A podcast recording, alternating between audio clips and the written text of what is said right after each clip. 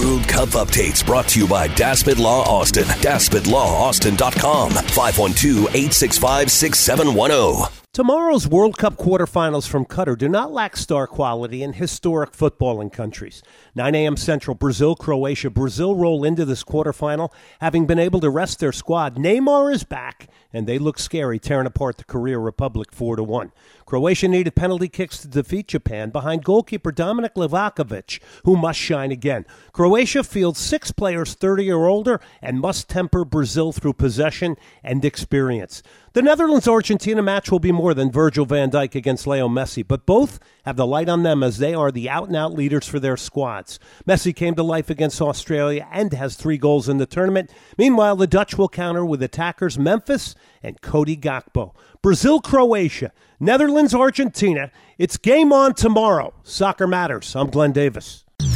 This update brought to you by Daspit Law Austin and Soccer Matters. Monday nights at 7 on the Horn.